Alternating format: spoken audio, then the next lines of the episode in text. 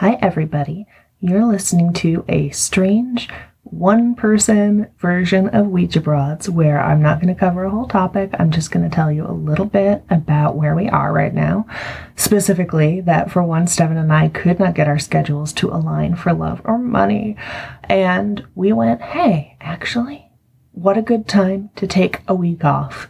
Because when people say, What would you do differently if you were starting a podcast? And I would say, I would not commit to a weekly release schedule. But that said, I have stuff for you. I'm not just going to let you go hungry this Monday. We have actually done the math.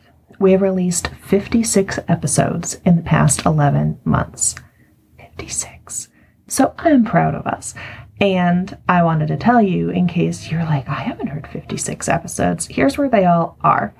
We have right up on the main feed, I believe at this point, 42 normal episodes plus one guest episode where I let Matt tell me about Mario.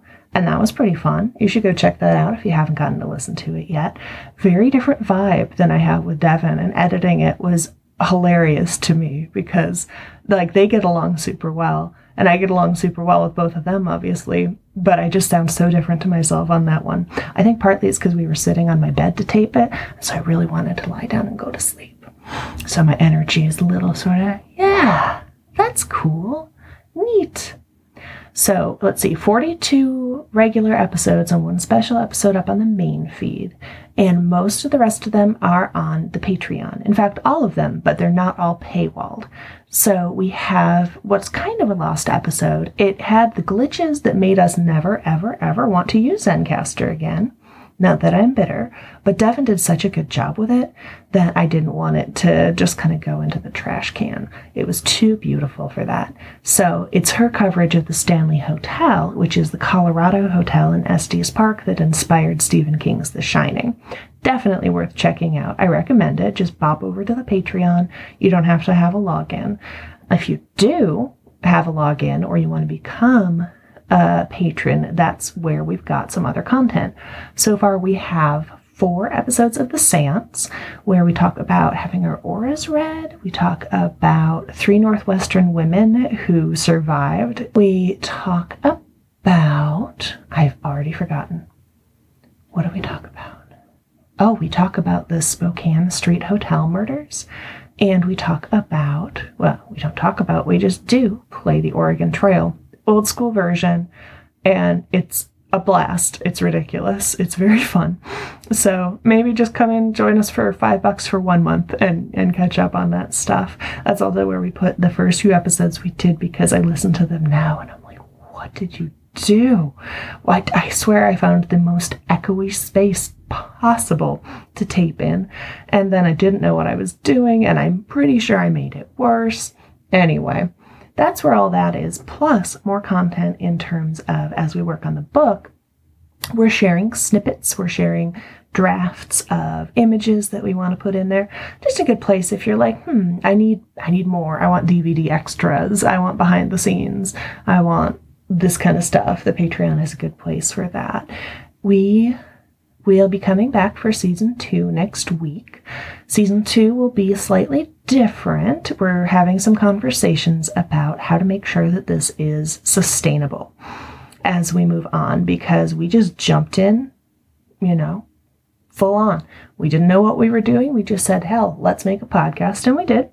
And it has been so satisfying. It has been so rewarding, so good to be able to talk to Devin all the time it's also a lot of work, a lot of work that I didn't realize. And I'm thinking about how to keep all the best parts and not burn myself out on the rest because I also do the editing for the show, a lot of the website management and stuff like that. And I have a real tendency to fall down rabbit holes, which is fun, but I already have a full time job and I'm an academic, and that's notoriously not the most relaxed clock in, clock out, call it a week after 30 hours gig.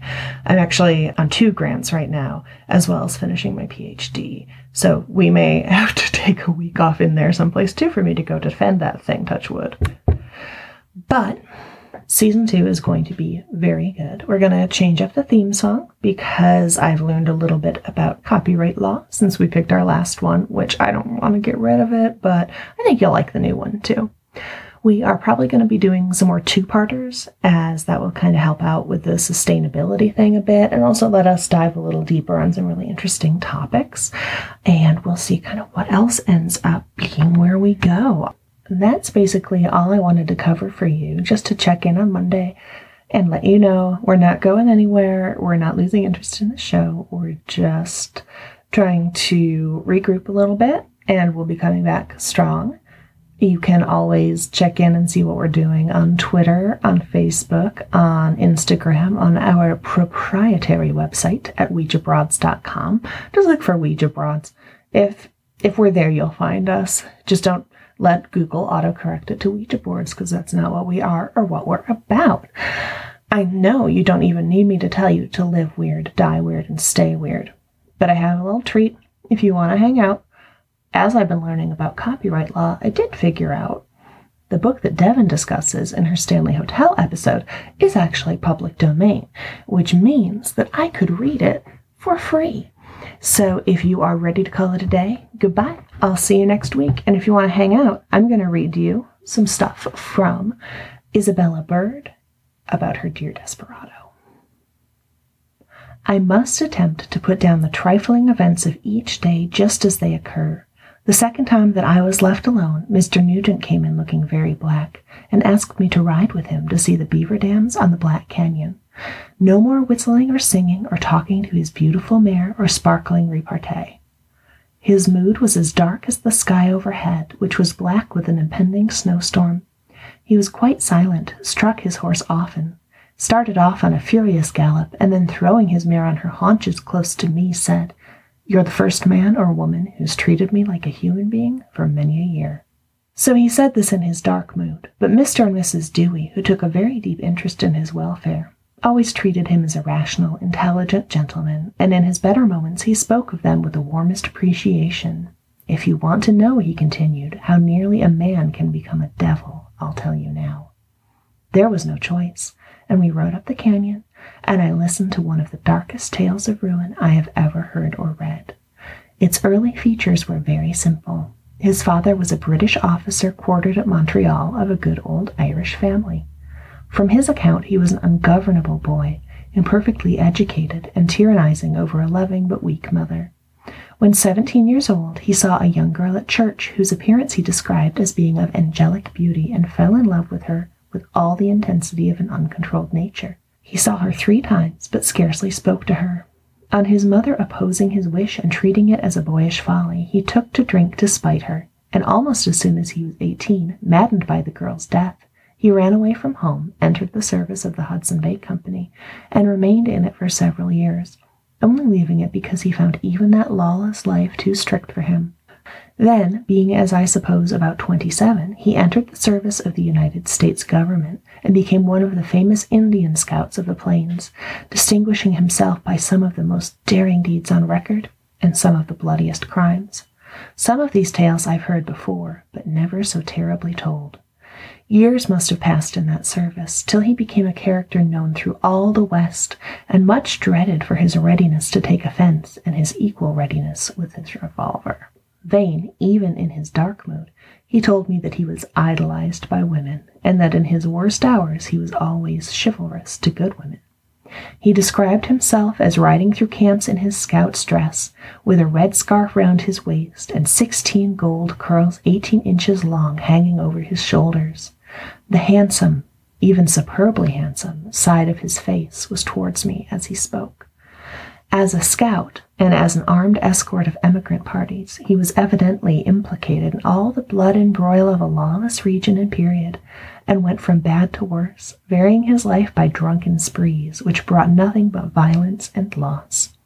The narrative seemed to lack some link, for I next found him on a homestead in Missouri, from whence he came to Colorado a few years ago, there again something was dropped out, but I suspect, and not without reason, that he joined one or more of those gangs of border ruffians which for so long raided through Kansas, perpetrating such massacres and outrages as that of the Marais du Cygne.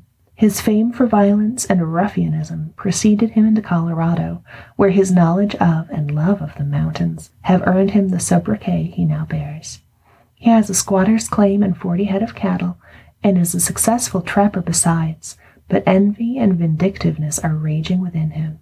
He gets money, goes to Denver, and spends large sums in the maddest dissipation, making himself a terror, and going beyond even such desperadoes as Texas Jack and Wild Bill. And when the money is done, returns to his mountain den, full of hatred and self scorn till the next time. Of course, I cannot give details.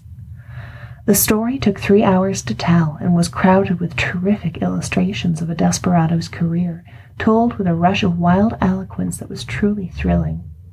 When the snow, which for some time had been falling, compelled him to break off and guide me to a sheltered place from which I could make my own way back again, he stopped his horse and said, Now you see a man who has made a devil of himself.